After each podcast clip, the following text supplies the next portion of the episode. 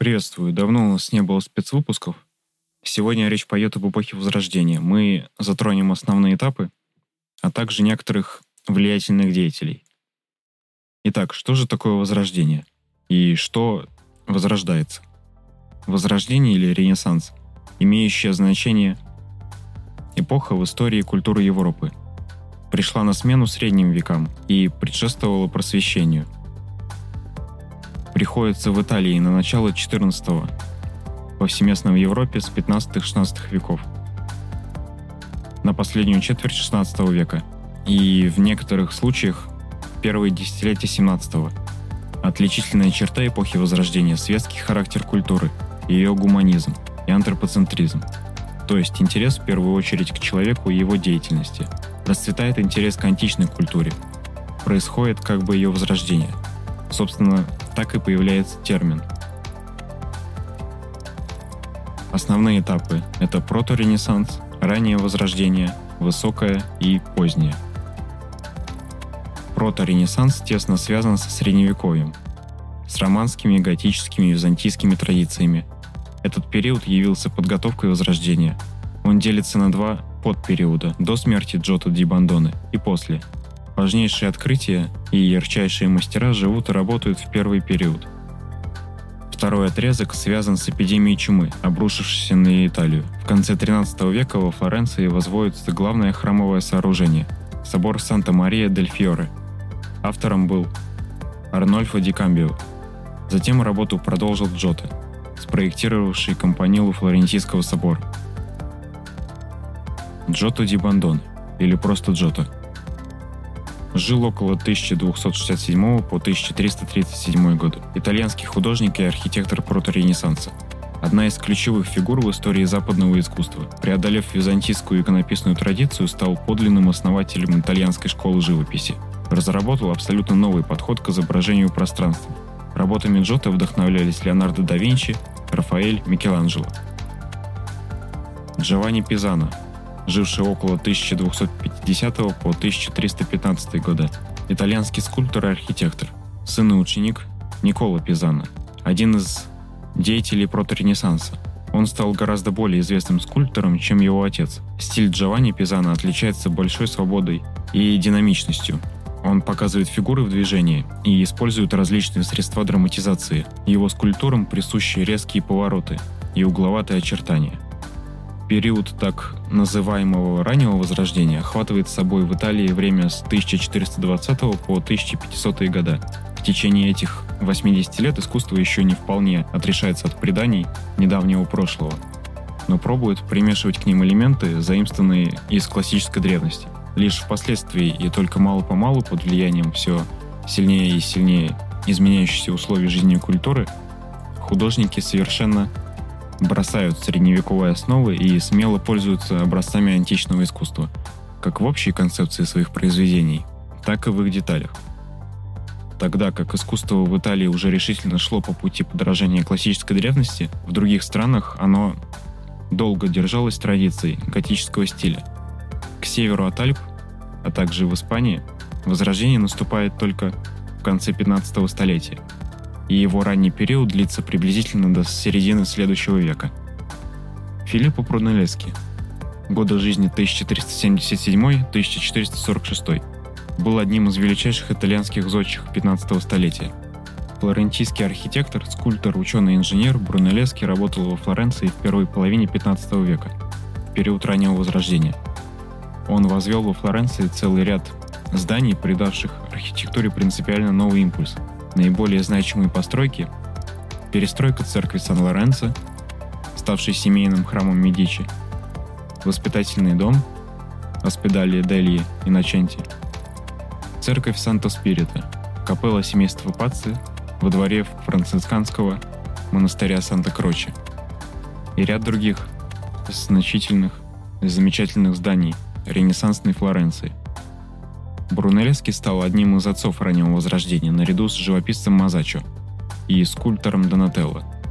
Три флорентийских гения открыли новую эпоху в архитектуре и изобразительном искусстве. Итальянский художник раннего Ренессанса Томазо ди Сарджованни де Гвиди Мазачо, появился на свет 21 декабря 1401 года в семье нотариуса в Сан-Джованни Вальдарно. Свое прозвище Мазачо, то есть неловкий, получил за рассеянность и невнимание к событиям, происходящих вокруг существующей жизни. Трудился, зачастую вместе с Мазолино де Паникале, во Флоренции, а также в Пизе и Риме. Один из основателей флорентийской школы и ренессансных традиций, реформатор живописи эры Кватраченто. Мазачо продолжил художественное искание Джотто, придавая изображениям диковинную раньше жизненную правдивость. Уже одни из первых дел живописца отмечались энергичной светотеневой лепкой, острым чувством пластической трехмерности фигур, рвением к монументализации и обобщению форм. Скончался Мазачо в 1428 году. Третий период Возрождения – время самого пышного развития его стиля, принято называть высоким Возрождением. Он простирается в Италии приблизительно с 1500 по 1527 год. В это время центр влияния итальянского искусства из Флоренции перемещается в Рим, благодаря вступлению на папский престол Юлия II, человека честолюбивого, смелого, предприимчивого, привлекшего к своему двору лучших художников Италии, занимавшего их многочисленными и важными работами и дававшего собой другим пример любви к художеству. Леонардо Тисер Пьеро да Винчи 1452-1519, итальянский художник, живописец, скульптор, архитектор и ученый, изобретатель, писатель, музыкант, один из крупнейших представителей искусства высокого возрождения, яркий пример универсального человека – Микеланджело Буонаротти. Великий итальянский деятель искусства, гениальный скульптор, архитектор, живописец, знаменитый представитель эпохи высокого возрождения. Он был первым скульптором, который хорошо разбирался в анатомии человека и для изображения человеческого тела в виде скульптур работал с твердым материалом – мрамором. У да Винчи наиболее известное произведение, как мы знаем, Мона Лиза, у Микеланджело статуя Давида. Позднее возрождение в Италии охватывает период с 1530-х по 1590 и 620 годы. Искусство и культура этого времени настолько разнообразны по своим проявлениям, что сводить их к одному знаменателю можно только с большой долей условности – Мировоззренческие противоречия и общее ощущение кризиса вылились во Флоренции в нервное искусство надуманных цветов и изломанных линий – маньеризм. У художественных традиций Венеции была собственная логика развития до конца 1570-х. Там работали Тициан и Палладио, чье творчество имело мало общего с кризисным явлением в искусстве Флоренции и Рима. Великий итальянский живописец эпохи Возрождения Паоло Кальяри, года жизни 1528-1588, известный под именем Паоло Веронезе, родился в Вероне в семье каменотеса Габриэля Карьяри. С 1542 по 44 мальчик находился в обучении у художника Антонио Бадиле. В 1553 году художник перебрался в Венецию. Его первой значительной работой становится картина «Святое собеседование» для церкви Сан-Франческо де Лавини. После 1570 года по заказу рядом монастырей Веронезе написал серию картин на тему пиры. Веронезе было предписано исправить картину, но все исправления свелись лишь к добавлению цитаты из Евангелия, размещенной в верхней части холста.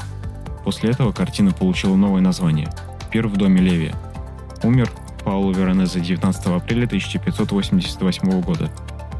Бенвенуто Челлини 1500-1571. Итальянский скульптор, ювелир, писатель. Работал во Флоренции, Пизе, Болонии, Венеции и Риме. Париже и Фонтебло при дворе Франциска I. Один из известнейших мастеров маньеризма – Челлини в своих виртуозных скульптурных и ювелирных произведениях изображал изящные, преувеличенные вытянутые фигуры, часто в сложных поворотах. Например, соломка короля Франциска I, распятие мрамор 1562, церковь Эскориала, Испания. Смело решал проблему абсолютно круглой скульптуры. Один из главных героев романа Александра Дюма «Отца» Асканио.